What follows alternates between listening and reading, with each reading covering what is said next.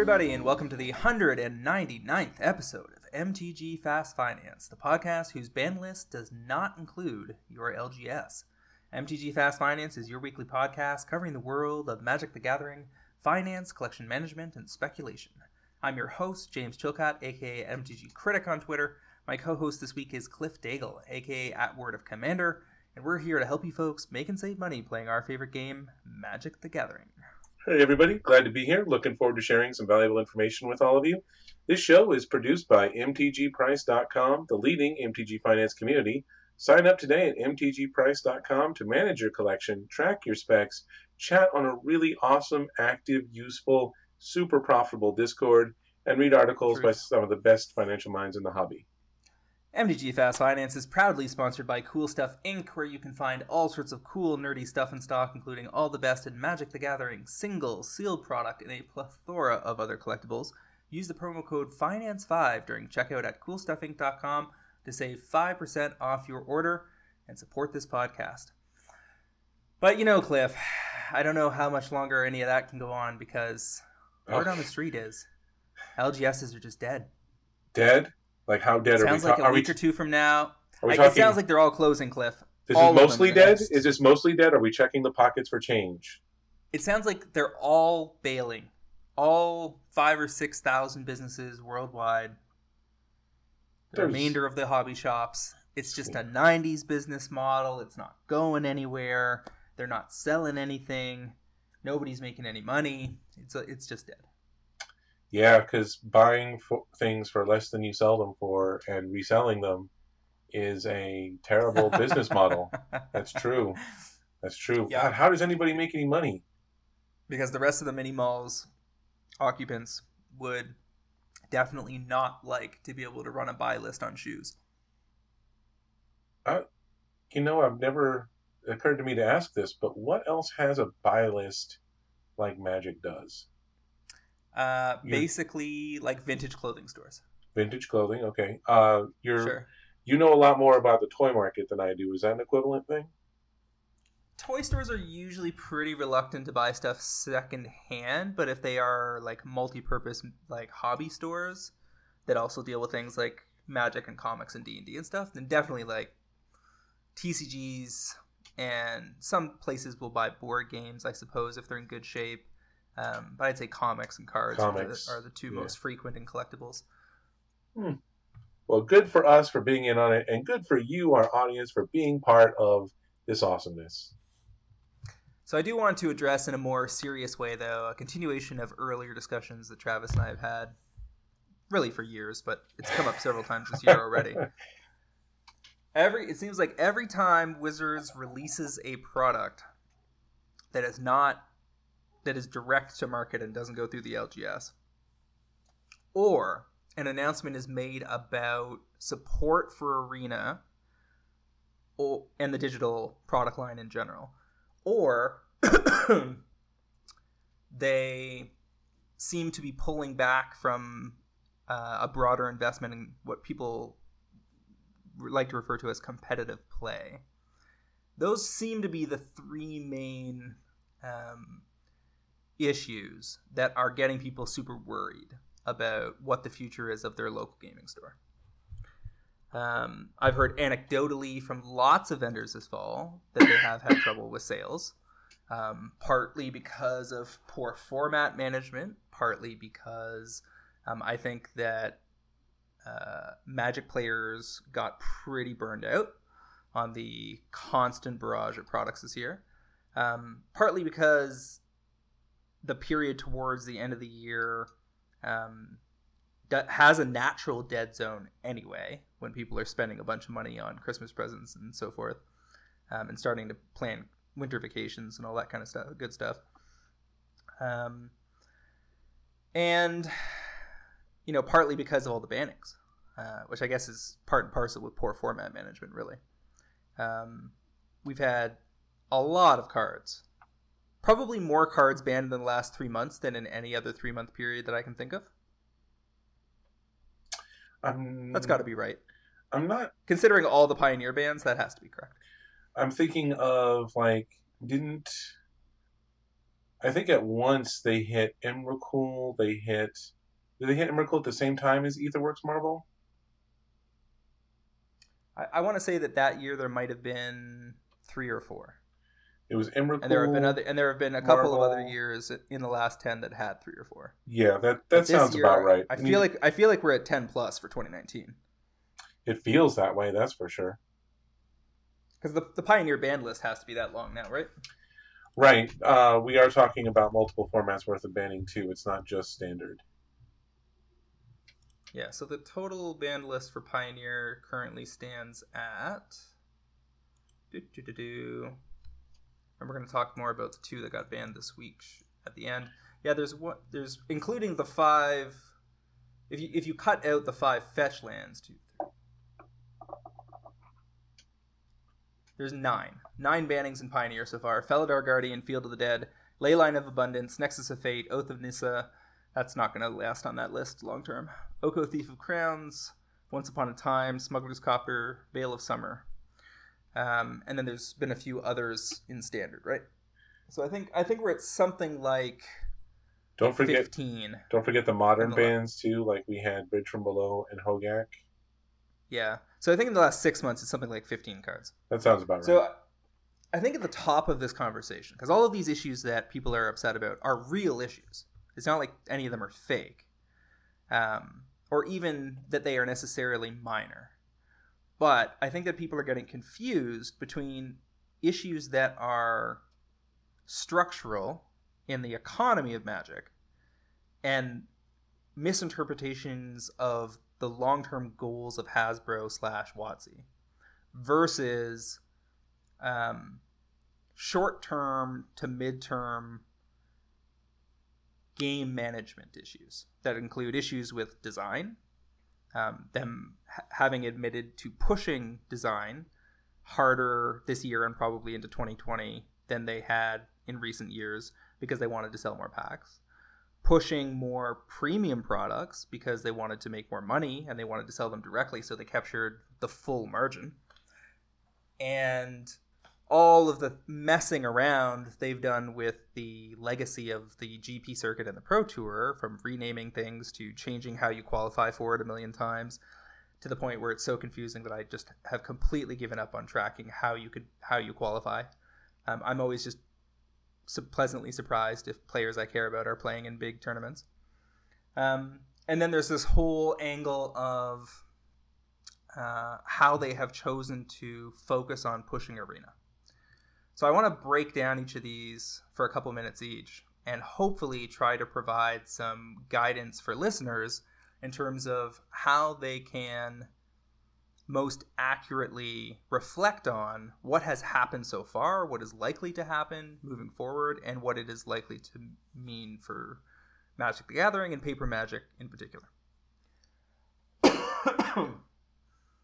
so, um, let's talk about whether or not Wizards of the Coast expects to be selling paper magic in five years. What's your opinion on this? Is that a question? Oh yeah, I cannot imagine they're not. Um, look, they.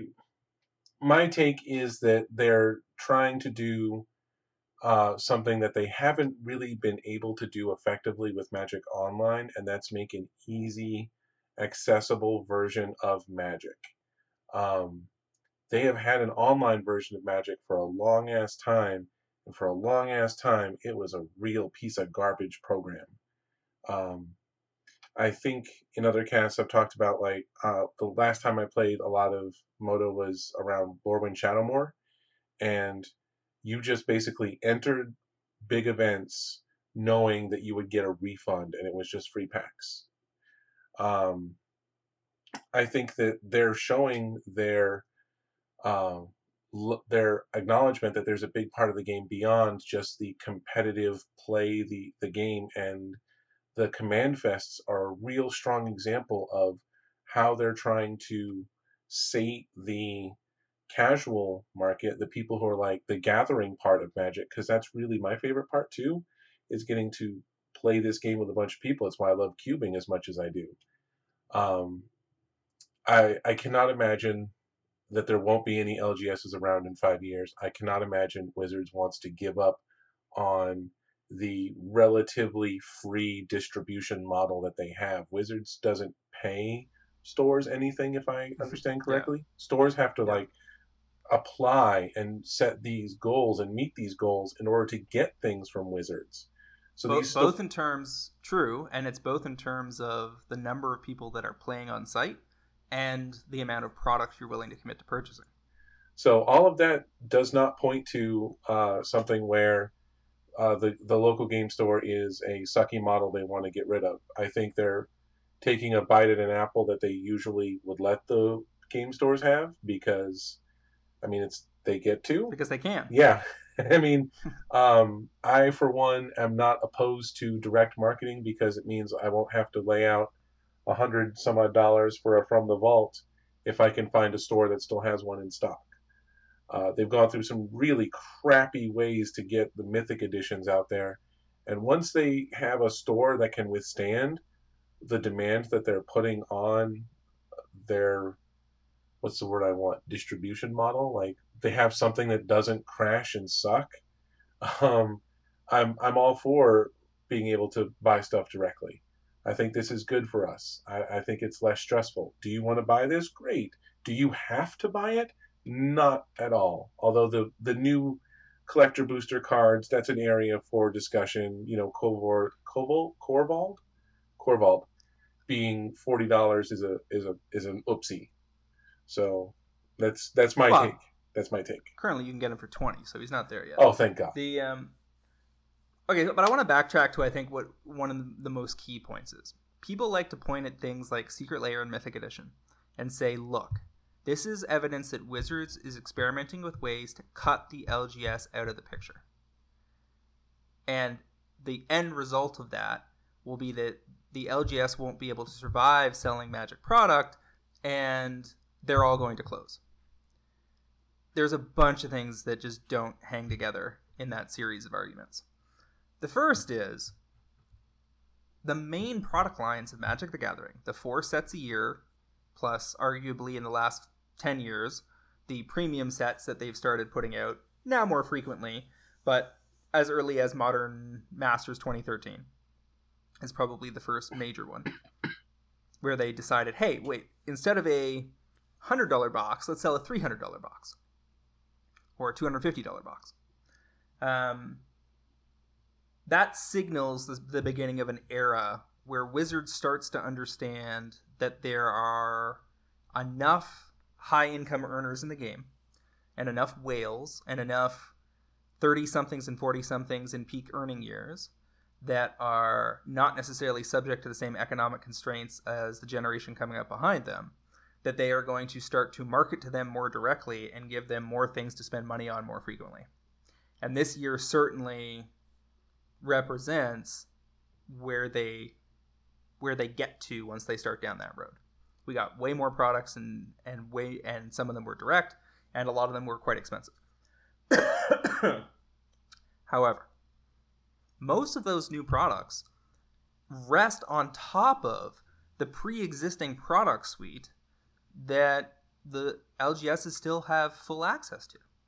So the only real thing you can argue that they've they've lost access to would be something like FTVs. You know, if Secret Lair is the new FTV, then Wizards selling it directly does cut out the LGS on that specific, relatively minor revenue stream. But this is in a year, mind you, where they had a bunch of knock it out of the park products like War of the Spark, excellent set. The year before that, Dominaria. Um, had Mod- Modern Horizons was a massive bestseller um, that made LGSs a ton of money because it has a thicker margin than a regular booster box by significant significant amount.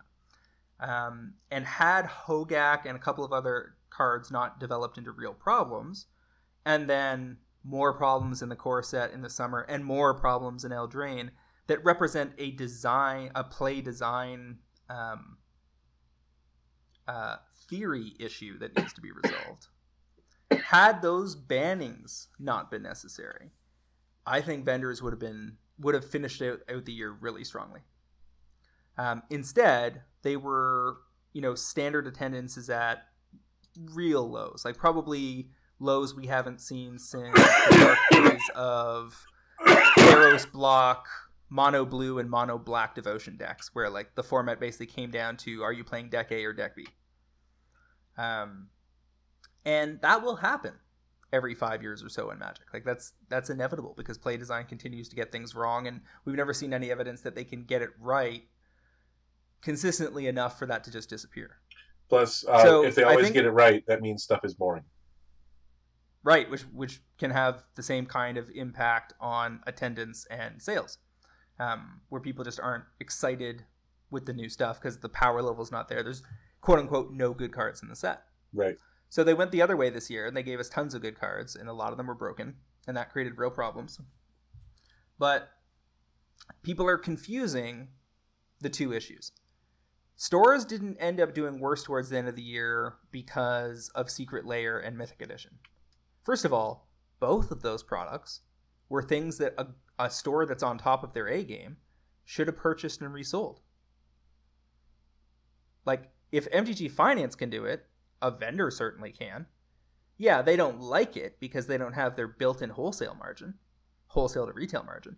But so what? Like, those of us that bought secret lair bundles and flipped tickets for 70, 70 bucks the night of, and then flipped them for like $300 the same week, that's a completely acceptable margin for a store. They should have bought bundles and if they've got relationships overseas, the shipping and export taxes and stuff were so high that them working out some kind of deal with a contact overseas in Europe or Japan or whatever, and and and moving some units over there, maybe in exchange for some EDH staples or something they need.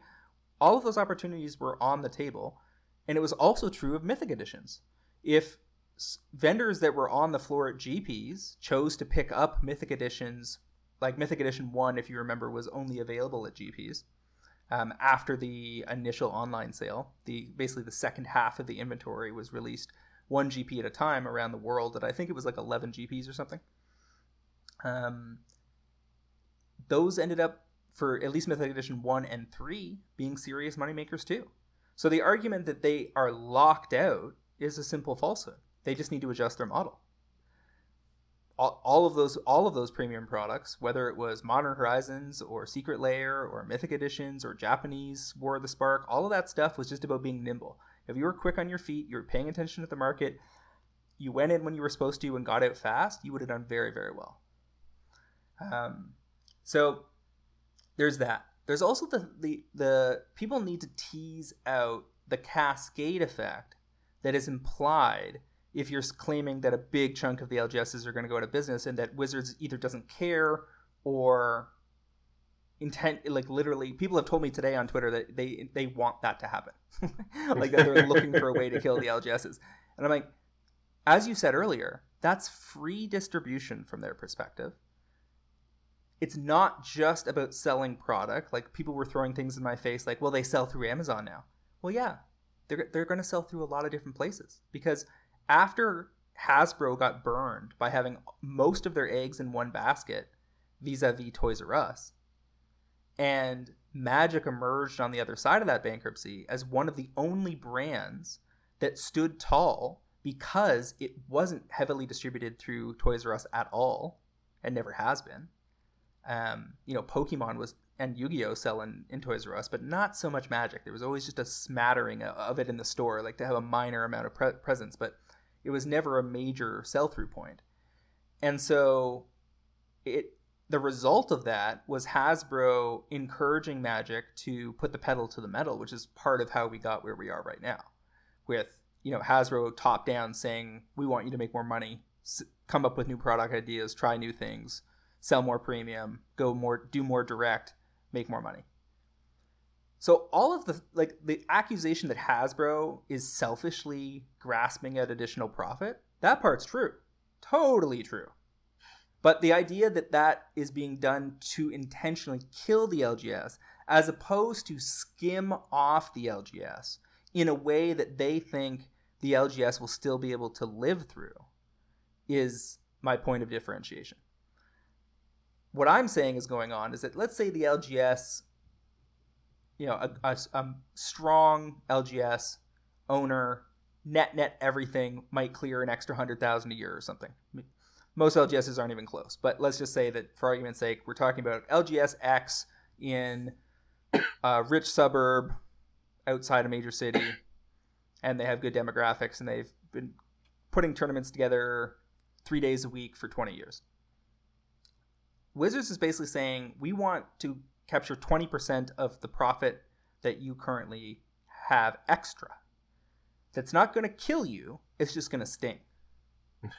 and and that's what the direct thing is. Like secret lair stuff is them saying, "Yeah, we're going to we're going to sell this stuff direct and we're going to get all the money." And that we could have given that to you and you could have got part of the margin, but we don't think we need to do it because we believe that you'll survive.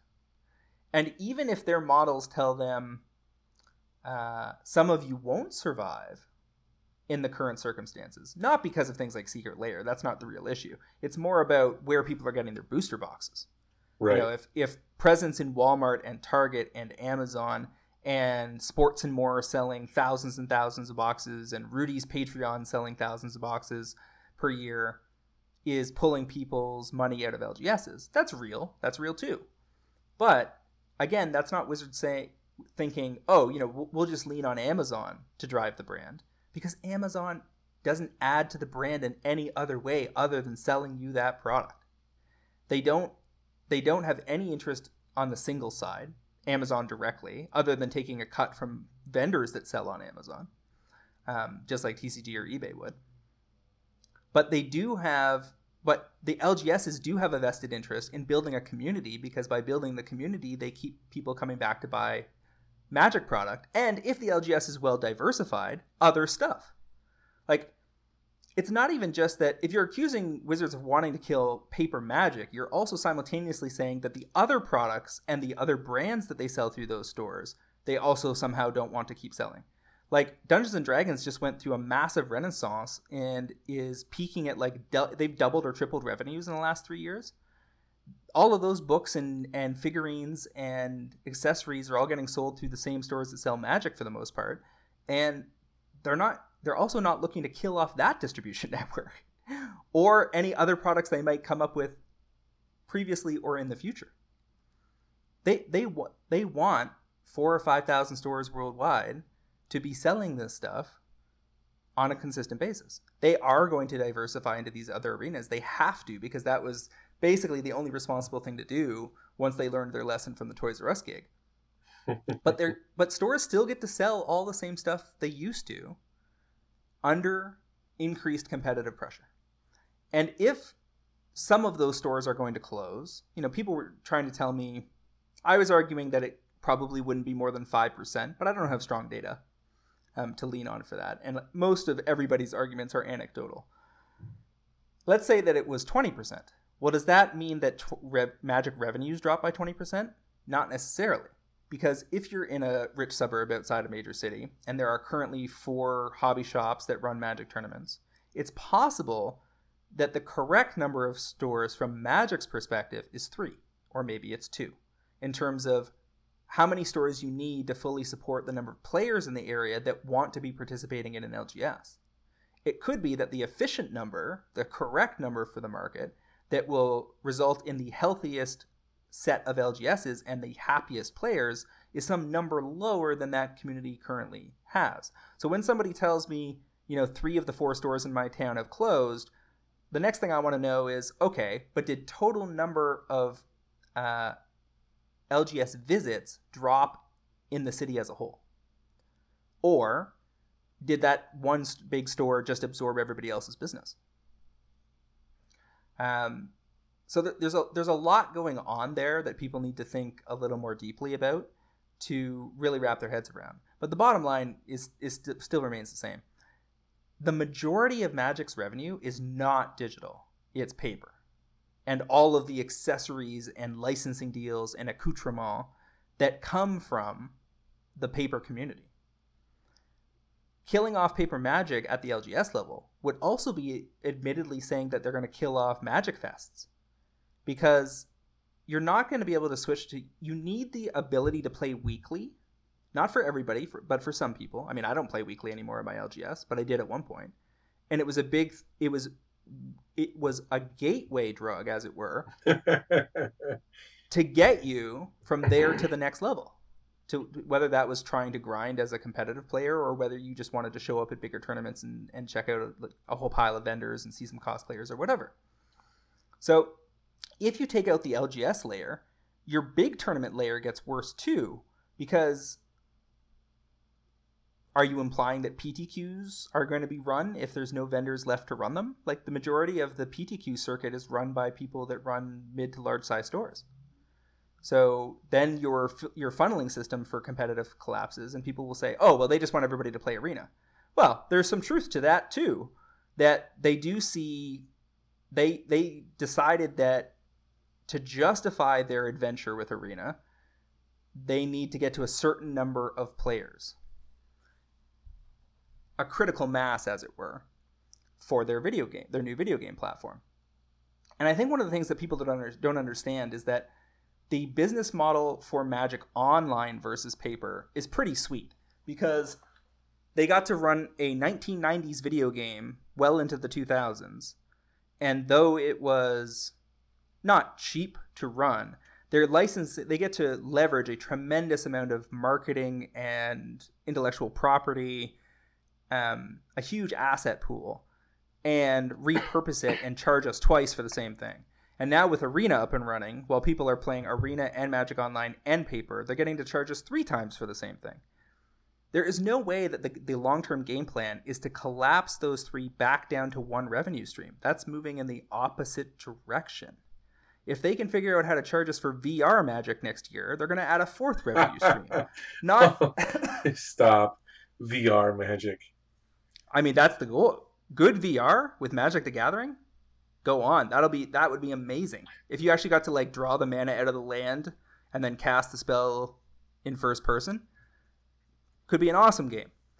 But there's they're they're greedy, man. Like I do respect the the the capitalist dynamic that comes out of a publicly traded company like Hasbro, and everyone else should too they're not looking to reduce revenue streams and they don't actually they're not actually diluted enough to believe that they can trend like transition into being a video game company.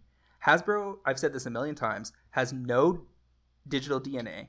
All of the digital side, esports side, um, tournament management side, talent that they brought in in the last few years came from outside the organization and definitely has left an imprint on how they're managing competitive play but the business model for Arena is significantly worse than Magic Online from the perspective that you can grind Arena without having to spend any money. And so the average revenue per user is lower, and the average cost to acquire a user is still high. And you really need to be spreading those digital costs out over the revenue you're generating on the paper side. In short, they can't afford to lose paper. They absolutely must have paper magic. I agree with that. That's that's really the um, the main thing that, that people seem to be missing out on. Like if paper dies, and paper can't die. Like there, it just at this point there are too many people that are too invested in all kinds of stuff, and I'm always reassured by the presence of people still playing the Star Wars TCG making their own expansions. Uh, if Magic, if Wizards closed tomorrow, uh, I would still be able to live the rest of my life going around the country and asking people to play their cubes. So I'm not worried about paper dying in such a climactic way, um, even if the absolute worst case things happened in all circumstances. It's just that none of none of these suspicions about where we're headed are rooted in the reality of what Hasbro is telling their investors. They're talking about Magic as a flagship brand. They're talking about it as an expansion brand where they want to pour more money into it. They want to. They've talked about doubling the team in the next few years, a lot of which will certainly go to digital, because. But people are looking at that completely the wrong way. Arena is not the replacement for paper. It's an attempt to get critical mass on a video game to justify what they spent on it and set it up so they can finally turn off Magic Online and go down to one streamlined digital digital product as the flagship on the digital side that lets them have a two way um, funnel where arena people that start with arena end up playing some paper, and people that play paper try out arena here and there. And if they all goes well, some percentage of them will do both on a regular basis. But the idea that they want you to play arena at home and then occasionally go to a GP but no longer go to a store, I don't buy that for a second. Nor do I. The arena ex- the arena experience is not enough of the gathering. And if you don't understand that one of the reasons this brand has never faltered in any major way, like compared to something like sports cards or comics, Magic has never had a massive trough that lasted for any significant period of time. Um, or something like Transformers, where they had made billions of dollars, but it was in three big chunks of time, and in between they almost sold nothing. Um, Magic's been consistent because it is ultimately a social game, and even on you know on online, people bemoan on Arena that they don't have real eight person draft yet. They don't want to draft against bots. They want to draft against real people. They want to feel like they are playing with real people. People that play Commander would love to have a better online Commander experience because they would build more more of a community online. They would play more Commander, but they would still want to play in person. Commander Online so this... sucks. I'm I know there are a lot of people who like to play uh, Commander Online, and um, it's really great to have something automatically manage your tokens and your counters. Sure. But uh, man, I, I got to say, as as really uh, somebody who um, doesn't play constructed, like I'm limited and uh, Commander, like Commander Online does nothing for me, and I would rather have mm-hmm. a mediocre in-person experience than a than the best experience online could offer me. But that's me. I recognize that's me. Yeah, so I mean, some of the smarter comments I saw on social this week through a variety of like portions of carrying through on this debate um, with, with various people were that the people that recognized that the LGS and competitive the LGS and its relationship with competitive magic is changing. So the the idea of the LGS of being the funnel to the pro tour is certainly under assault. And much the same way that Magic Fests are evolving to be more about the gathering and less about the main event. You know, there's a lot of GPs this year that had less than stellar numbers, but when you talk to people about how popular the side events were, you got a different, a slightly different picture. You know, there were there were GPs where maybe the two years ago they would have had a thousand people, but this year they only had six hundred. But maybe that's because they had the command zone area set up and people were playing Commander all weekend. Yeah, that's it. It's such terrible value to play in a Grand Prix, um, especially if you like if you grind up for it and you train for it, it it's a lot of fun to, to go for the, the big event, but it is incredibly difficult. It is a ton of money. Like a limited Grand Prix is going to set you back around a hundred bucks right now, just so you can go uh, three three drop. and the value on the side events, um, uh, you remember uh, when we were together in Vegas two years ago? I had my big ass sign mm-hmm. for cube drafting, and that was just pure unfiltered value all weekend. Yep, exactly. Well, that's the thing is that I think that the LGS, the, the successful LGSs are going to be the ones that get a liquor license or open a coffee shop and sell some sandwiches in the store and transition to more of the like um, higher class total hobby experience where Tuesday nights is your you know D and D night, Monday night is X Wing. You got three nights of Magic and or Pokemon and or Yu Gi Oh, and you're organizing PTQs every once in a while. It's the the stores that and you've got a big selection of board games. You know, you're, you're riding all of the trends at the same time, and you're managing your inventory well. You're managing your overhead well, and that's not going to be every store. here's I still to this day get people that message me and say I'm going to open an LGS. I've got twenty thousand squared squirreled away, and I always have the same conversation. I say don't do it. you don't have the asset pool necessary to do it safely.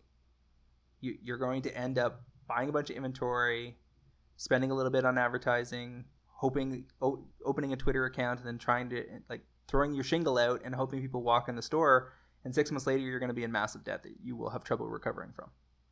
Well, aren't you just Mr. Sunshine? I mean, you're right, but um, I can understand. But I think that like I- a lot of think that there's people, a lot of people think that what all they need to do is improve on the mistakes that their local store is making, and that they can um, take it off from there. And perhaps you're right that all that they could do some combination of what you have going on, but there there are a lot of hurdles, and um, being a good Magic player does not make you a a wise business person. One of the things I think that has contributed to some of this is that real estate in the Midwest in the US is relatively cheap. So to get rent a mini get a lease in a mini mall or something is significantly easier than it would be in say Italy or Germany or France. And I think that's a big reason, big part of why Commander isn't as popular in Europe as it is in North America because real estate is more expensive. So, uh, you see, uh, there are way more vendors in Europe that don't have a retail presence at all. Like if you check it, like look at all the MCM vendors, thousands of them. But the total number of stores, like if I ever ask somebody, like, okay, I'm going to X country in Europe, where should I go? It's usually a relatively small number of stores. Um, there's usually only two or three super significant ones that anybody will point to and say, yeah, this is like a reliable place with like a deep inventory of singles where you can catch a game a few nights a week. Um, you know, I was in Istanbul in Turkey, and they only had that's a huge city, one of the biggest in the world, and they only had two magic stores of any consequence. So, I think there is that there are a lot of people that have opened stores because it seemed cheaper than it really is, when you should really have like half a million to a, a million dollars to even consider trying to run this kind of business. Um, otherwise, you're you're much better off becoming an online vendor. You know, get being you can still run a buy list through things like Cardsphere or whatever, um, but you could just be flipping secret lair bundles for plus fifty dollars in a week and skipping the overhead, which is a big a big part of what MTG Finance as a discipline has opened up as an option for players. I was gonna say, um, or you could just listen to what we do and uh, make your money that way, and run a delightful little collection and keep everything going, and it'll be wonderful. All right, so I've blown through half an hour on this. Um, to summarize, paper magic paper magic is not dying, but it will change. The LGS network is not going to die outright, but it could easily be the fat could be trimmed, um, and especially if we're heading into a recession next year, there could be some pain. Um, but Wizards needs to sell physical magic to keep the brand rolling. They are heavily obligated to pursue that line. Um, and it seems very unlikely that without dedicated retail presence, the brand will have anywhere near the community building value that it does in the presence of 5,000 LGSs. They have fulfilled a very important fu- function for a quarter century, and it is super unlikely that they are just going to disappear this year. Agreed.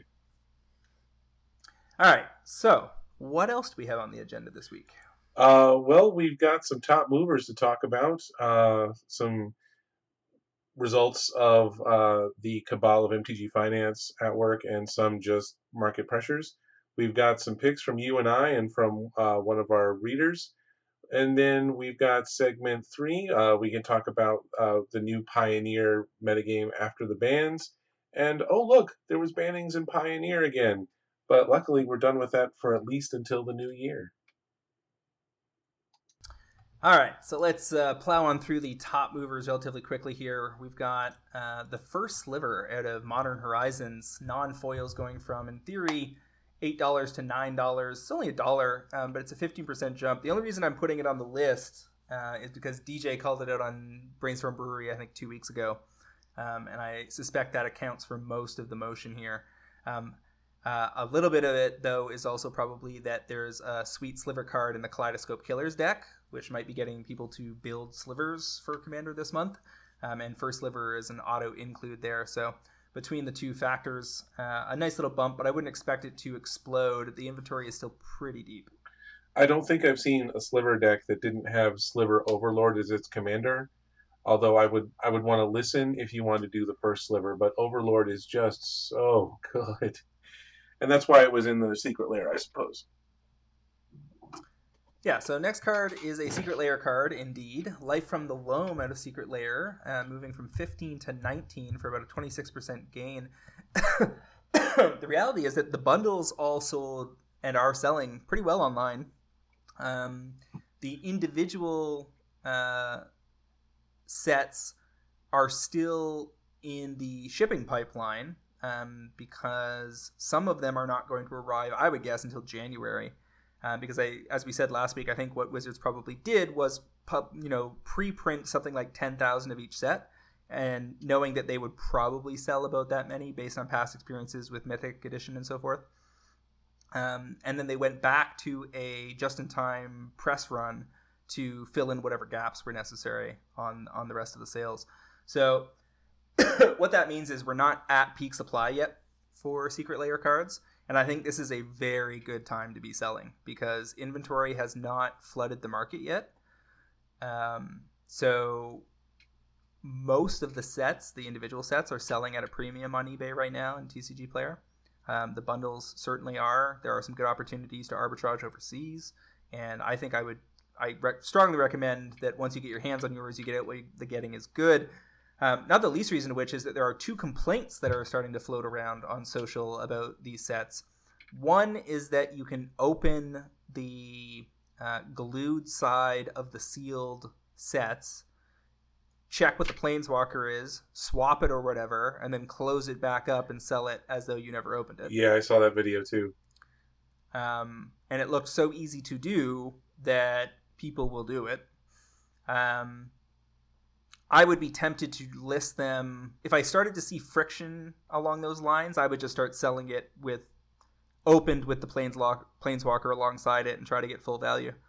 Um, with Kaleidoscope Killers, I'm just to open until I hit either Ter- Teferi or Bolas, sell those singles, and then sell the rest sealed. Because um, I ordered six of those. And probably decent chance of hitting at least one of the two, given the, I think, five or six or maybe six or seven there, multicolored planeswalkers that could be in that. Right. I think you have a uh, there's six of them, and uh, Teferi and Bolas are indeed the big wins. Yeah, and since they're both clustered in Kaleidoscope Killers, that the, and the three other cards in that set are well positioned for longer term gains. That's a pretty solid place to be. Um, but yeah, I just get out, get out, get out on Secret Lair. It was such a, a gift to the MTG finance community at the end of the year to just be able to go in early on that, flip the tickets to Magic Online, flip the arena code if you got the chance, and then you know flip the bundles and or the sets. Um, the other complaint that I'm hearing about though is that all of the cards involved, both the stained glass planeswalkers and the uh, set cards, are uh, prone to warping. Uh, looks like much much in the same way as FTV cards tend to warp. Um, so I don't recommend taking the stained glass planeswalkers out of their airtight uh, packages. I would put those directly into a hard case. And if you open uh, the secret lair bundles or the sets, make sure that you sleeve those up and put them in hard cases as well so that you can minimize the warping. I'm for that. Um, getting back to our list, uh, next up is City of Brass, the foil in 7th edition has gone from about 200 to 300 dollars. Uh, it's got everything you'd want for a random increase like this. It's a foil from 7th edition, which already has a premium. Uh, City of Brass only has one or two editions in foil, and uh, it doesn't take many of these to make a big change like this. There's probably sold two or three copies to make a move like this. They've also more or less committed to printing Mana Confluence in this slot from now on. They like the templating better, so City of Brass might just never see another foil reprint. No, I can't um, psychic venom people for four damage, three venom. I even forget what how much that is, but yeah, let's move on. The thing, the thing is, I would normally not even let something like this slide on the list because it can sometimes with these kind of cards, it can just be that there was a listing where somebody undercut the market heavily on TCG Player, then that listing sold, and so it looks like it jumped up again. But I checked, and there are in fact $300 copies that have sold on eBay in the last month. So um, one way or the other, it's worth noting that it is solidly holding 300. Boy, that's just a wonderful thing to find in your old bulk box. Yeah. Uh, Silumgar Scorn next on the list out of Dragons of Tarkir foils from 1150 to 18. Noticeable because notable because last week we saw it go from 3 to 1150. So this is now 3 to 18 in two weeks, uh, which is like plus 500% and change. Um, pretty impressive for an uncommon uh, that was widely ignored, uh, but people are running it in uh, Niv Mizzet decks and other dragon focused decks in Pioneer uh, and Modern, and I don't see this card getting reprinted anytime soon. No, it's, foil. It's a real dragon specific mechanic, and you might see it uh, if we get one of the Commander 2020 products is dragon focused. Uh, that's the only place I might even possibly worry about it. But it's more like if you've got it, sell this thing right now. Find somebody who can take it off your hands for uh, put on eBay, TCG, whatever you need to do, and get what you can and get out. I would guess that Ikoria being Godzilla Land, there will be a big dragon commander in there. I don't think they need another. You know what? Yes, there will be more big. There will always be more big dragons. Will they be yeah. blue though? Is the better question. Yeah, that's that's a good point. Um, Next on the list, Huatli, the Sun's Heart, out of Secret Lair. This is the plain, stained glass planeswalker version of a fairly underrated planeswalker. Went from 9 to 15. And this is on the back, not on, I think, there being massive demand for Huatli, although the art does look amazing uh, for this particular card in stained glass, but because very few singles have popped up on TCG Player since they started landing in players' hands. And that says a couple things. A, a lot of them are delayed, as we mentioned earlier and B, um, a lot of the people that receive them don't seem to be interested in selling them. I mean, it's a it's a bonus. Uh, we were talking about this a little bit before the cast. Whatever you get, you know, I got my Kaleidoscope Killers, and it had a Ral Storm's Conduit. Great, I got an extra five dollar card. I didn't get the Teferi for eighty odd, but I still got an extra five dollar card and so th- yep. it's just free and not everybody is going to want to run and sell them. So this makes a lot of sense. It looks cool. Um, i i know that we have a lot of choices when it comes to our war of the spark planeswalkers but still i mean you might not have wanted this before but now you have it. You put it in your binder and you say check out what i've got. And you might trade it to somebody who really wants it but it's just a cool bonus that I'm really, really glad they told us about before uh, Secret Lair w- went off sale. I mean, the handling of that uh, is a whole other topic. Um, we don't, but, yeah, we don't need any extra topics. But this, the short version is, thank God they told us that there were these planeswalkers in there because somebody said, "Oh wait, this is a bad idea." And the stained glass planeswalkers are in shorter supply now than I think they will be in a month. So sell. Um, Frenetic Sliver out of Planar Chaos foils from six to thirteen. This is on the back of uh, probably the uh, first Sliver um, and Sliver Overlord uh, action. Um, slivers were moving as early as May, I want to say, when they were rumored to be included in Modern Horizons. We were buying up foils. Um, they've been a slow, steady seller for me all year. I think uh, we saw Sliver Queen spike over 200 at one point. I sold some in that price range, um, and pretty much all. I, I kind of went shallow, but on a broad selection of foil slivers, maybe in June, and they've sold like one or two a week since then. They've been pretty solid. Um, not particularly surprised to see Frenetic join the ranks. Um, this next one's all you, brother. Oh, thank you. Uh, Soulfire Grandmaster out of Fate Reforged. Foils started the week around twelve dollars and have finished around twenty eight. Uh, two weeks ago, I said you should buy this card. I believe I listed it at uh, seven fifty was where we were finding copies two weeks ago. So hopefully you listened to the cast and you bought some. Uh, I don't think it finished in anything. Do you like? Do I have this kind of ungodly power, James? Is this is this what you've wrought by bringing me on back finally? When when you called it, it was in the correct position for speculation, which is to say that other people had already bought most of the foil inventory. Fate Reforged is the only foil printing of this card. It was a mythic, um, largely ignored while it was available for play. It got played like in Jeskai Black and Standard for a while, and that was about it. Um, so not easy to for the market to resupply these and but there isn't a major deck that is driving this that is doing super well so i like very much selling anywhere Yes. near this new price point if you were in at cliff's number Yes, if you bought it and you can flip it for 10 something or 15 something in store credit, I advocate doing so and move on to your next uh, lovely target. Uh, this last one, I don't think I could get through without dying of laughter. So, James, this is on you.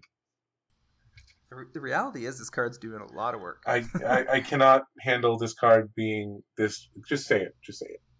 Arboreal Grazer out of War of the Spark is the big mover of the week. 350 to 10 on foils. This is a common out of War of the Spark, uh, up 185% this week because e- not only was this doing work alongside uh, Field of the Dead decks and uh, Wilderness Reclamation Nexus of Fate decks, it's also it also shows up in a bunch of the post banning decks.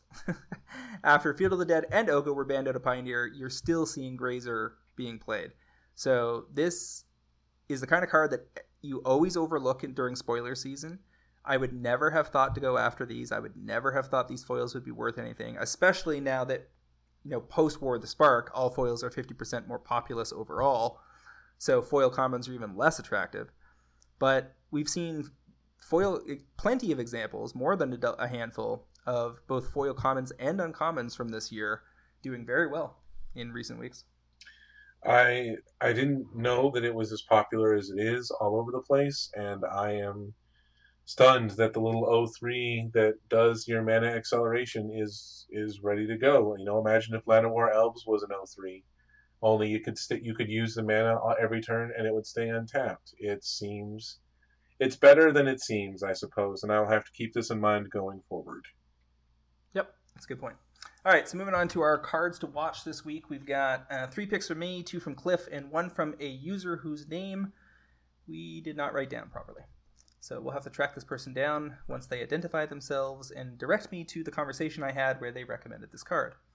Uh, we'll start off with mine though. Um, in my research, looking at what might be good in Pioneer um, coming out of the bannings, uh, I tripped over Master of Waves. Um, I've got a big pile of these, and I was looking them up for the purposes of deciding whether I was going to buy list them.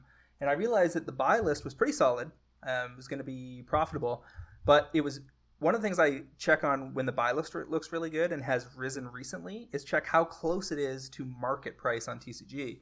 Because when buy list is neck and neck with market, it suggests that the vendor is selling them so frequently that they believe that another plateau is coming. So if, if CK wants to give me five dollars for this and it's five dollars on TCG, it means CK thinks they're going to be able to get ten to twelve for them. Um, and if they can get ten to twelve, maybe I can too. So non-foil master waves, uh, five dollars to ten dollars. Call it six to twelve months, but it could be sooner. Buy list has jumped from three to four seventy five in the last month. Mono blue is super viable in Pioneer. Foils at eleven are basically sold out, so you can take your pick. Foils or non foils both seem like a reasonable choice. Um, I really don't see this getting reprinted anytime soon. There's no product on the horizon where that makes sense. And we are about to hit Theros and get a bunch of new devotion cards, which could easily make the devotion decks uh, better in Pioneer. I think I've written about this in the past six months, but um, a lot of the times that you see this pop up, uh, the deck is just touching blue just to get some Risen Reefs in there because Risen Reef plus uh, Master of Elemental, you jump up and do the biggest uh, dab you've ever seen because you're going to get at least two more elemental triggers if you had nothing else on the board. And it really gets out of hand. And I'm a big fan of this pick. I, I agree with you completely. Uh, my first pick this week is a mythic out of Throne of Eldraine is Realm-Cloaked Giant. You can get it for two bucks. You can actually go a little cheaper. Playsets are selling for like seven dollars on eBay. Um, right now, the Wrath effects are really uh, Time Wipe and Kaya's Wrath, depending on what flavor of deck you're running. Both of those will rotate uh, when War of the Spark rotates. I'm planning about a 12 month uh, flip on this, but it being a mythic uh, and the the suite versions, the storybook versions, are getting soaked up by uh, other uh, vendors. So there's uh, going to be just a lot of the regular ones to go around, and this might be the wrath of choice for a control deck since it's a wrath and a finisher. Control decks love that sort of thing. So two to eight in about a year. Couple points on this one. Oh boy. Firstly, you got to give yourself credit that this is actually a dollar card because you can get this for 99 cents on TCG with dollar shipping. So if you get if you want to go in on 20 copies of this, you're going to pay dollar cost average about a dollar five or something. Mm, dollar mythic. So I'm gonna, so I'm gonna put you at a dollar here, and in my opinion, a dollar to eight is greedy.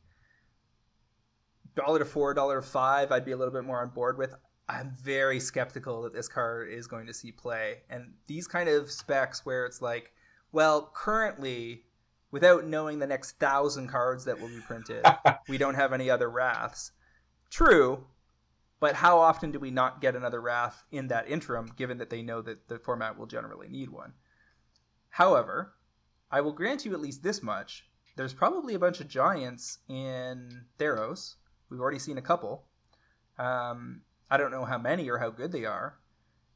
You would need some pretty great giant tribal to get me more excited because then this is a one sided Wrath, which is certainly more exciting adventure cards have been shown to be better than people expected them to be. Um, Bonecrusher Giant, Murderous Rider, Fae of Wishes, Brazen Borrower are all exceeding expectations. Um, it could be that this Realm-Cloaked Giant is overlooked. It is a mythic that you can get for a dollar. All that's nice, but I, I want to see the use case. This is the kind of card that show me two excellent giants that are definitely going to see standard play, and one of them might show up in Pioneer, and maybe I care about this. The buy list support not super high. I no, not right now. I would guess that Realm Cloaked is probably something like 25 cents on buy list. Yeah. Just double check that. Uh, you're talking for pack version 34 cents. Um, the art on the showcase is quite nice, but it, there's just too much inventory on this card. I'm all about supply side specs, and I want to see a big inventory drain because this card did some work and surprised people on camera, and be in a position to mop up 20 copies in Europe or something for a dollar when they're asleep and they don't see the top eight get posted. Fair enough. I uh, I respect your opinion on that. We I, I actually you mentioned the uh, the Giants. Uh, I'm I would love to build a deck just waiting to just go creature creature and then cast off and just wreck face. That sounds like my kind of di- my kind of gig. All right, so my next pick is Niv Mizzet Reborn foils out of War of the Spark. Give this confidence level of an eight. Call it twelve plus months to get there. Currently available at about twelve bucks. I think they can get to twenty pretty easily because this is again a mythic and it's from the pre Core 2020 era where foils were less populous um, overshadowed by the tremendous amount of great planeswalkers and other good cards that came out of War of the Spark, um, but has been doing work all year in uh, Modern and Pioneer and EDH. Um, the foils already are setting up with a solid ramp. There's a very low chance of resupply. Nobody has any reason to be opening lots of boxes of war at this point. Um, and if Niv Mizzet was good enough to be consistently 5 0ing in Modern, it's certainly good enough in Pioneer, and I, I, see no reason why this card doesn't slowly inch its way up into the twenty dollar plus range for foils. This is my brawl deck online, and it is fantastic. Um, I'm for it. Uh, I think uh, it's already a, a good card worth playing, and uh, the commander demand I think is is a real thing because you can build around this so that every time you cast your commander, you're going to hit three or four cards uh, on the suboptimal side. Whereas uh, I know a guy who's optimizing his deck so that uh, he's got four of each of the guild colors, so that he's got a chance to do like a ten for ten. So uh, he's an optimist, but the the pick the pick is solid. Alrighty, what about your next pick? My other pick is a commander card, uh, Unbound Flourishing, the mythic out of Modern Horizons. Uh, right now, you can get it for around fifteen dollars. It uh, basically doubles. Foils. I'm sorry, foil. Did I not say foil? I foils. Uh, foils are around fifteen dollars. Uh, this doubles everything with an X. So if you paid X, uh, you get you act as though you paid twice X. If you did an effect with X, copy that effect. Um, I think with a year of good commander cards coming, uh, we're going to see some things that we really want to double up with. It's already in a thousand decks on EDH Rec, and uh, looking at the stock, there's only 58 uh, copies on TCG that are near mint, and there isn't like anybody with a whole bunch of them. It's a bunch of ones and twos. I picked up some of these in non-foil in the summer, real cheap, from one of the European vendors that the pro traders work with. Um, and I suspect it's going to be a year to a two-year hold, um, and then it's going to end up being a buy list play. I do like the ramp on these foils. They need 30 or 40 copies need to drain, and compared to other cards that came out this year, um, you know, most of the good cards, say from War of the Spark, are in five, six, seven thousand EDH rec decks. So a thousand's not super exciting, but this is a this is a very niche and specific card.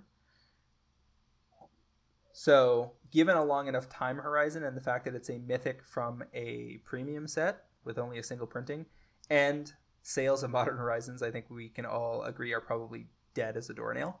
Yeah, you can um, still get boxes we... super cheap. I, am surprised at the number of 180 boxes I see online. Well, not a, well because it's been in print all year. It that was always the plan, but because it's been in it's it was not ever scheduled to go out of print until I think next May or something. Um, I don't think Modern Horizons is going back. It is in fact going back to the presses, and that's interesting because cards like this that might have taken longer. Let me give you this scenario: if they had not announced Pioneer, and if Modern was in a really good place, then Modern Horizons cards would be doing extremely well right now.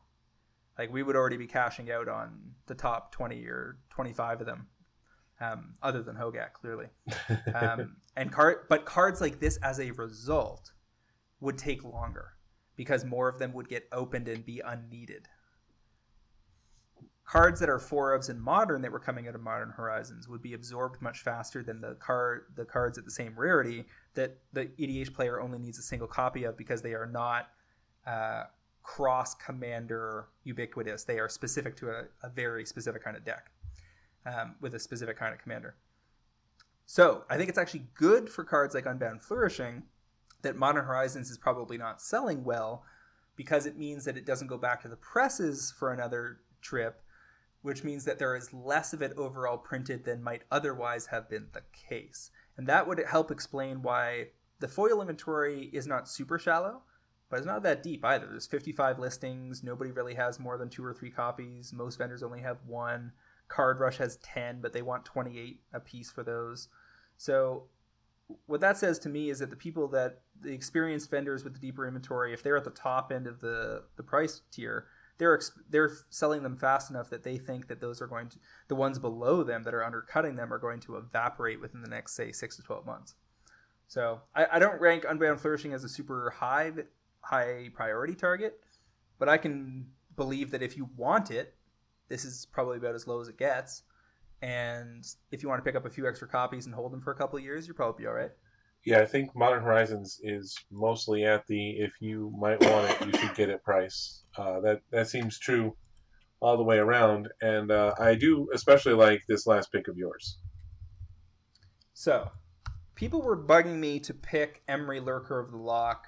uh, three or four different pro traders uh, tried to make that their pick, and I rebuffed all of them on the basis that the non-foil pack version of Emry is just in ridiculously plentiful supply. It is full on at peak supply. There's hundreds and hundreds of copies out there in the marketplace because of this focus shift from modern, where Emry was fairly important puzzle piece in the Urza decks, to Pioneer, where it doesn't really have a deck yet.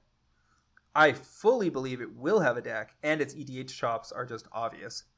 So Emry long term, like give it a three to four year horizon, slam dunk. At some point, you definitely want to own 100 copies, like non foil copies of Emry.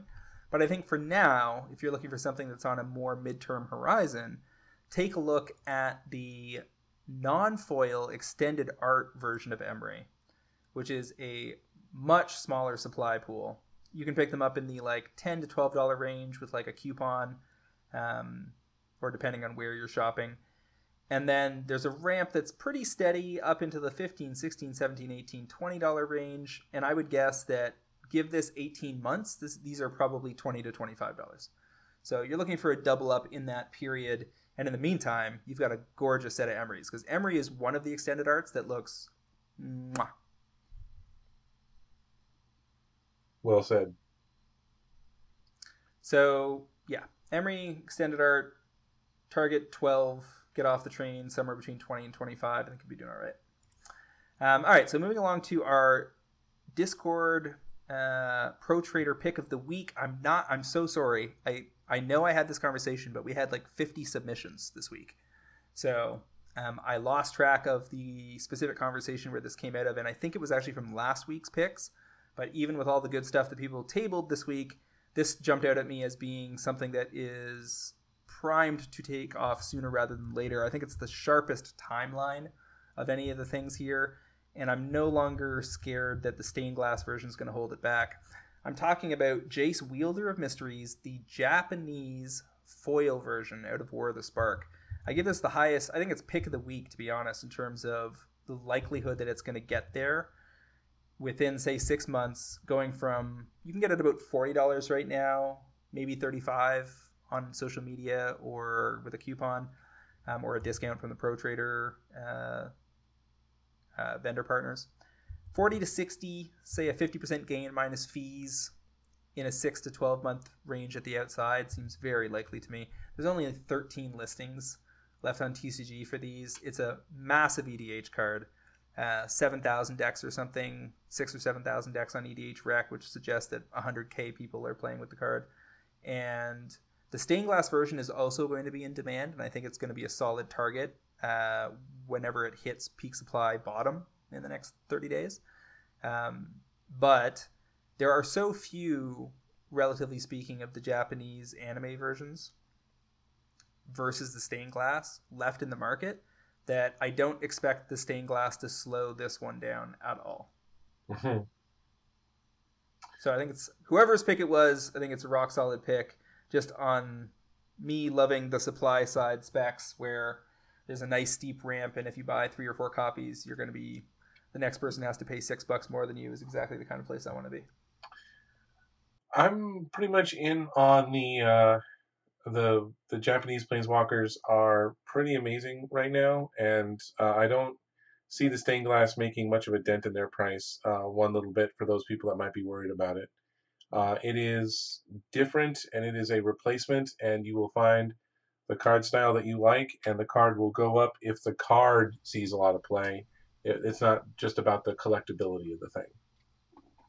The other the other thing about the stained glass is if we draw attention to this version and people buy 10 copies, then all of a sudden the stained glass version is looking really nice because it no longer has any competition from Fair. this version because they're at different price tiers there is indeed a whole uh, cascading chain of uh, price dominoes that will fall on stuff like this.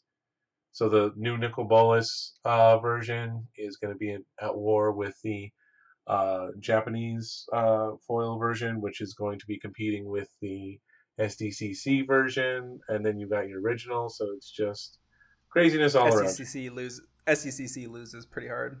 It does. It, it, it is a very different look for the card than everything else. I love white text on a black background. I always will. I I will always be for that. Like white on black, not the um, old planeswalkers of foil on black, which were unreadable. Sure. Um, all right, so let's move on to the metagame week in review. We want to take a look at what's happening in Pioneer post the bans. Uh, so we're going to take a look there was a Pioneer preliminary, which I'm assuming was a qualifier for an online PTQ. Yes. Um, would be my guess. And there was some pretty interesting stuff. Uh, we were talking earlier about Arboreal Grazer, And in this case, what we're actually talking about is a Lotus Field combo deck. One of my picks a couple weeks ago was foil Lotus Fields in and around ten dollars. Um, this card's gonna get busted. it's a hexproof land that makes three color three mana. A, a reusable Black Lotus. So this deck is using hidden strings of all things out of Gatecrash, I believe. Yes. To tap and untap the Lotus Field multiple times in a turn, and then it has a bunch of uh, fork effects like double cast and expansion explosion. They run two Ral Storm Conduit as well, and then the setup is with the the hidden strings and the Vizier of Tumbling Sands can both untap permanents, and you've got Arboreal Grazer to ramp a little bit. You got Dig Through Time to find your pieces to finish things off. Growth Spiral doing a little ramp. Sylvan Scrying doing a little ramp. Um, quite the deck. And I'm not entirely sure how this deck wins. Do they just cast the explosion side of expansion explosion to finish things off? Um, I think so. You can also um, I'm, we might not be looking at the exact same deck. I'm looking at the G, G Goggles version that uh, looks more um, Fae of Wishes wishboard to go get Jace to win it all. Oh, um, oh, that's a different deck, yeah. Yeah, so there's a lot of ways you can build this. Um, a lot of these decks are trying to build up to Omniscience uh, and then enter the Infinite and then Jace and then thanks for playing. Um, there, yeah, like you said, if your Lotus Field can come down on turn two, uh, thanks to uh, your Arboreal Grazer, if you've got uh, two extra mana floating around from those two lands, you might be able to start it off and win it on turn two. That's unlikely, but certainly possible.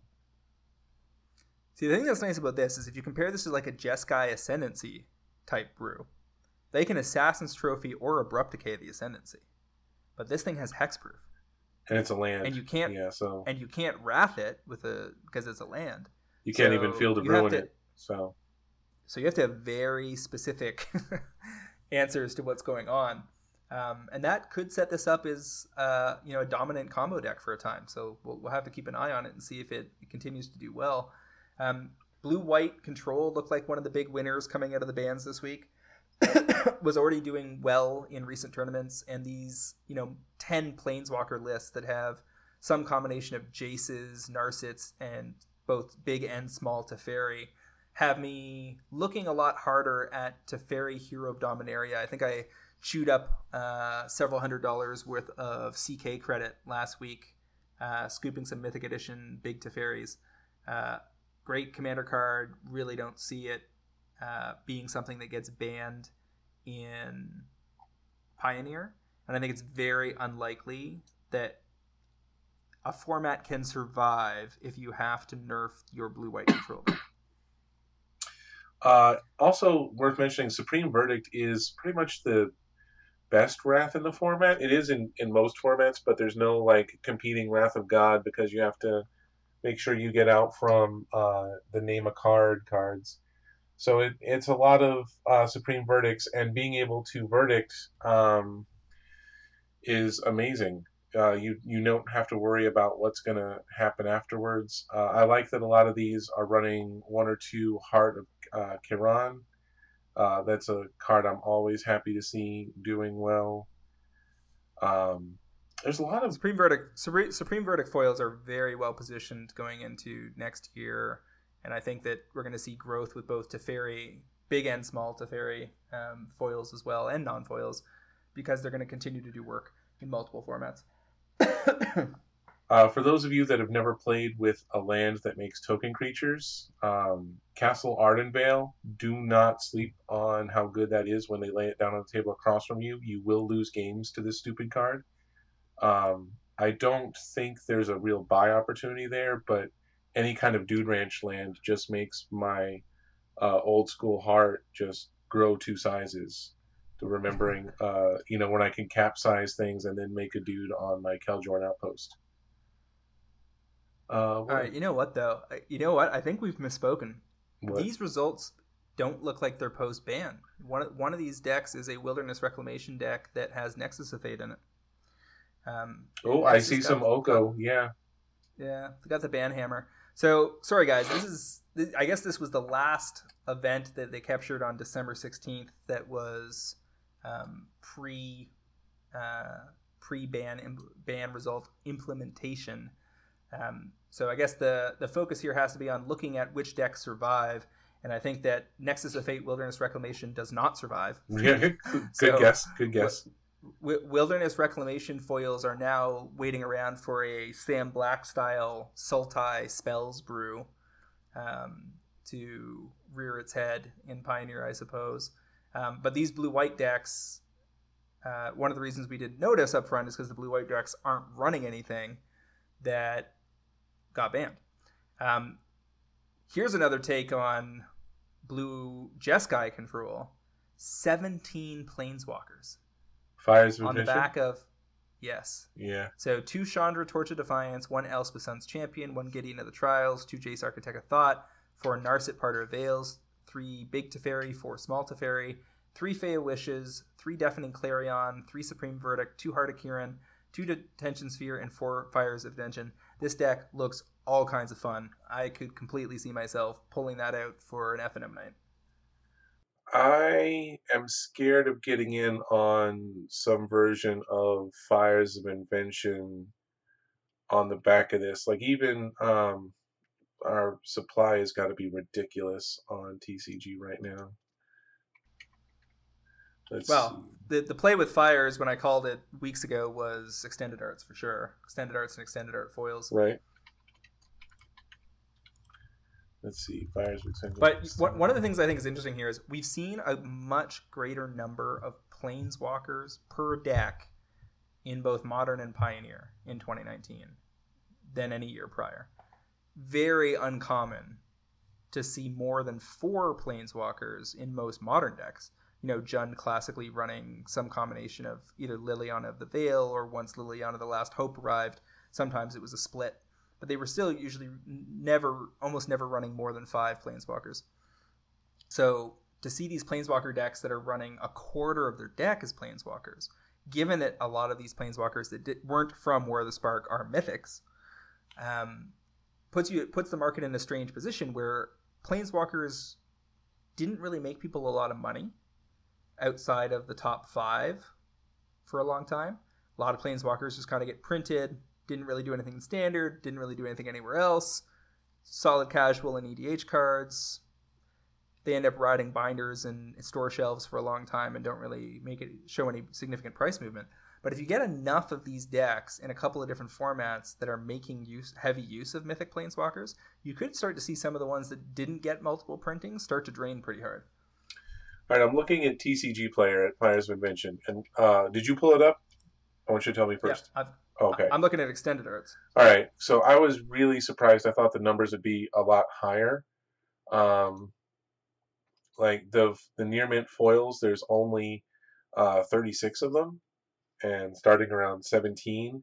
And the non foils, like five dollars for the extended art non foil, seems pretty hard to argue with, and that ramps up pretty quick uh, into the eight to nine, ten dollar range. I think we can just recall this as an honorary spec. I like both of those sets of numbers. Um, Fires of Invention, f- extended art foils at 17 seem ridiculous. The, the, the card's going to see a ton of play. It's a good EDH card too. So mm, EDH likes a lot, a bit more interaction. Uh, let's see. We go to 17 by the first page. We're at 20. Uh, we're still at 23 in the third page. Yeah, we're we're doing pretty good, and there's no price wall to be seen. All the singles. Somebody has three. So I would expect uh, there, will be a fires deck for sure because nothing in this deck got banned. So this this deck is fully intact. Um, oh, interplanar of, beacon is so good in this stupid deck. You're gonna gain yeah. 20 life off of one or two copies.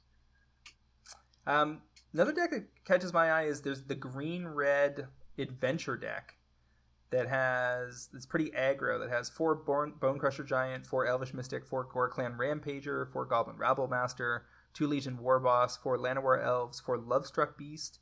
Might be time to look at at some point foil uh, showcase Lovestruck Beast because the card consistently shows up in different kinds of Pioneer and Modern lists so it's probably better than people thought.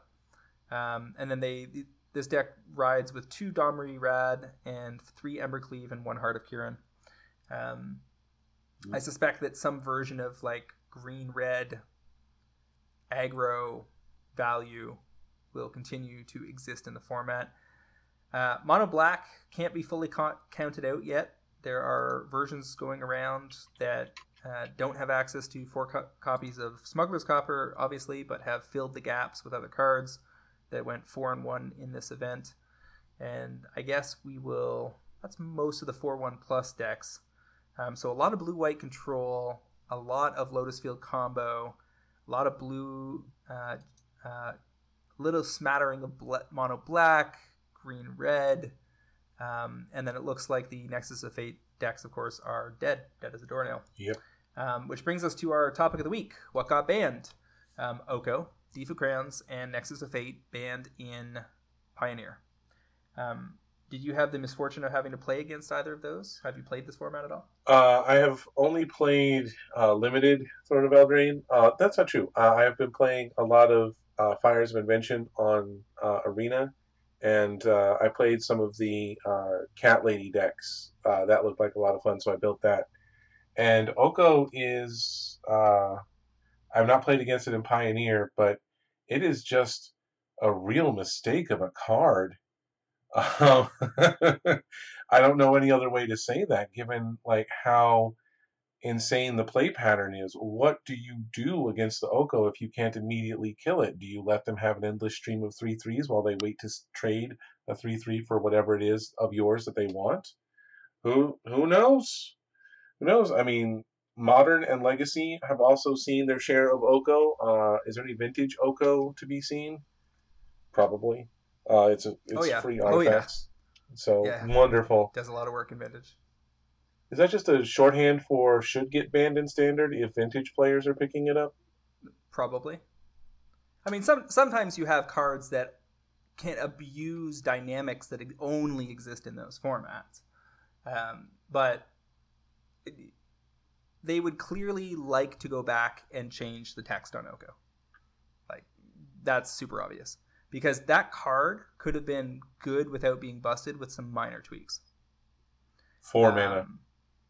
Well, if one of his pluses had been a minus, Also true. It had cost a little more, maybe, or the loyalty had been a little lower. You, we probably wouldn't be in this situation. It would still be good, but not ridiculous. And it just didn't. It didn't catch the final tweak that it needed to be okay. Or it um, did get the funny- tweak, and then they decided, ah, we want to push this card. One of the funny things is after it got banned in standard, uh, Andrea Mengucci was on Twitter, um, you know, super talented pro with lots of trophies um, on his shelf, and talking about how he was buying them on Magic Online and thought it was a good time. And I, I stuck up my hand and said, ah, I don't know about that. It could catch a ban in Pioneer. A few days later, he's looking really smart because Oko rebounded on Magic Online just fine on the back of Pioneer and Modern Play, plus Legacy and some Vintage, I guess. Um, but he responded to me with, I highly doubt it'll ever be banned in Pioneer on November 19th. So I got to ahem him on Twitter this week. oh, good, good for you. Good for you. Um, and I hope that as we were taught, like ever since mid-November, we've been saying on here that Oko is a is a dangerous play. And believe me, I didn't want it to be true, and I didn't want to win that zero cost bet because I'm holding a bunch of extended art Okos and foil extended art Okos that I bought from afar that have been sitting at one of my many depots, um, waiting to get into my hands and I've just been too busy to be out collecting them from the various corners of the globe over the last month or so, and I'm gonna get burned, um, which is something that's happened to me a couple times lately, um, because there's just too much going on. Like I, I got caught holding. I had a stack of foil smugglers copters that would have sold really well had I ever posted them up for sale. Um, that I got caught on that too.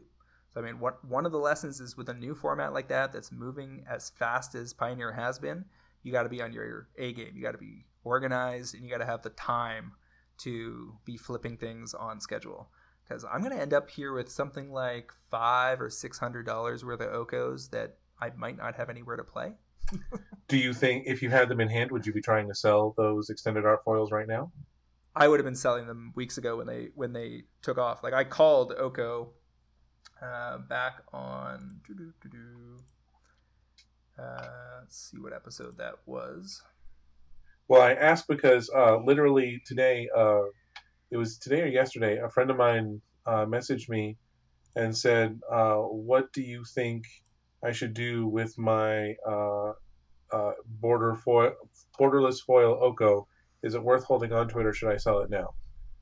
And I told him, based on modern and legacy, and I guess vintage too, I don't hate holding the most premium version of this card. No, I, I think it's, it's still a sell because it's going to fall and then you can buy it back for 30 bucks less. Like you want to be shorting Oko right now in all versions. The it was show 190 and this was October 15th, so right after it came out. I called Oko Thief of Crowns extended arts to go 45 to 80 and they pretty much got there, but you needed to get out. Like if if you go from 40 to 60 in a hurry, and the card looks too good to be true, that's a situation where you just want to exit because you don't want to be me caught holding. Also, because uh, I believe that was right around the time of the Oko PT, right, where everybody had Aether Gust or the black equivalent to get rid of their Oko immediately. No, the the Pro Tour doesn't go down in for a month after release these days. So that didn't that didn't go down until November. Um, so this was just spotting it as a card that was showing up all over the place. All right. In early in early lists, but being right is, you know, pointless if you don't execute. I mean, paper gains mean nothing. All right, I will Um, I will let my pal Jesus know that uh, he should sell and then rebuy if he really wants one. Because I, I don't think they're going to ban it in modern right away. The three big GPs that are on the last weekend in January are all Pioneer, which is I think why he got the axe here. If those had been modern GPs, they might not have had the impetus to do it. But they couldn't wait much longer because if they wait till say second week of January, which is I think when they're syncing the Pioneer ban schedule with everything else. Um, well, they they actually it's- it's- said that they're going to take away the schedule in the announcement. Well, yeah, but like what they're doing because on Monday they announced no bannings. Then later in the day they announced the two pioneer bannings, which actually caught some people off guard because they thought their Okos were safe um, because they didn't read the fine print. But starting second week of January, they're syncing it all up. So if they're making any announcement, it will be all of the formats. Uh, But it can now be pretty much any time. yeah, So, so they can't ban Oko mid January because everybody's already got their decks together for that triple GP globally. So they, they had to pull the band-aid off now right. so that those first that first wave of Pioneer GPs goes well. Um, I was a little more surprised about Nexus of Fate. Uh, not that the card isn't Miserable. annoying to play against, miserable to play against. Um, not that pros haven't been complaining that it's a broken magic card pretty much the whole way along, but I think this is one of these interesting cases where a lot of the pioneer decision making was probably driven by Magic Online data. Um, you know how what were the win rates for this card on Magic Online? Must have been driving factors, as it has been with a lot of these bans, uh, including like the mono black dominance on the last round of bannings um, because there haven't been any major tournaments to hang your hat on in terms of Nexus being a problem, I think that like major paper tournaments. yeah, what what happened is that they probably looked at the results and saw a lot like Nexus is a miserable ass card uh, online. It is unholy in person. You have the foil only problem to deal with. You have the uh, inordinate amount of shuffling, which they have tried to take out of standard. You have just in a GP, you can't help but go to time on things like this and you would not have been able to do things in a timely manner uh, if this had continued. Because if there's a, a good Nexus deck, it just takes forever. And then the, the play pattern of uh, it takes them 40 minutes of the 50 minute uh, round to get that first win. Well, congratulations. Now they're in the all I have to do is delay you mode, and they win out the match. Yeah. So I don't think anybody's too upset that these two are headed for the door. Uh, I will take my licks with everybody else who got caught holding Okos, uh, and and hope that it it has a future in EDH down the road. But I suspect we're going to see uh, a fairly significant crash when it eventually catches a ban in modern, which seems deserved. Um, the only thing that might save not save it there is if they just start ignoring modern completely and stop worrying about manicuring that format too much in which case they could just they could try to save a little face by arguing that you could play it there and then just not supporting modern in 2021 uh, that given that they just did modern horizons last year i mean i see them caring less like it's not the new cool person to play with but uh, you know, I don't think it's going to go away. Um, Urza, I think might might get a ban before Oko does. That could happen. Or um, um or it could be Astrolabe. it could be Mox Opal. Who knows? Or it could be Astrolabe. Yeah. All right. So we can wrap things up there. I think we've uh, covered our bases for the week. Next week will be our 200th episode. Uh, Travis and I will be going through uh, the year in MTG Finance, talking about the big hits and misses for MTG Finance 2019, doing a bit of a product and industry review, and we'll be going through probably our top uh, 20 best and worst spec calls of the year. We'll probably p- pick out a few cliffs as well, so we can uh, give them credit where credit is due. You're too kind. Just and... do the good ones. Just do the good ones, okay? Don't don't don't make me look too bad. and uh, yeah, so uh, let's see here. That's a wrap for the week. Where can people find you online, Cliff? Uh, you can find me online at Word of Commander or my articles that go up every Friday on mtgprice.com. You guys can find me on Twitter at MTGCritic, as well as via my occasional articles on mtgprice.com, as well as haunting the Pro Trader Discord. I'd also like to remind our listeners to check out the mtgprice.com Pro Trader service. For just $7.99 a month or $79.99 per year, you can get early access to this podcast, fantastic articles by the best MTG finance minds in the business, and a super active Discord forum that will drive better returns and save you money playing Magic the Gathering. Also, want to point out to people I did a uh, AMA Facebook video with the MTG Finance Central group last week, so you might want to go check that out for about an hour long conversation about uh, where I was answering uh, questions from all comers. Um, had some good discussions there, so you might uh, take a peek. Um, who are we sponsored by, Cliff? Once again, we are proudly sponsored by Cool Stuff Inc., where you can find all sorts of cool, nerdy stuff in stock, including all the best in Magic the Gathering singles, sealed product, and a plethora of other collectibles. Don't forget to use the promo code FINANCE5 during checkout at coolstuffinc.com to save 5% off the order and support this podcast and it has come to an end. Always a pleasure, James. Uh, is there Thanks an, so much for joining us this week, Cliff? Is there an over under on how long next week will run, given uh, t- the twenty or so best picks for each of you? Oh yeah, man. I'm gonna go with two to two and a half hours. Um, brave man, brave man. Yeah, 200 episodes. Wow, that's crazy. Um, that is crazy. All right, I really enjoyed our discussion, Cliff. Thank you all. Uh, we'll see you next week on another episode of MTG Fast Finance.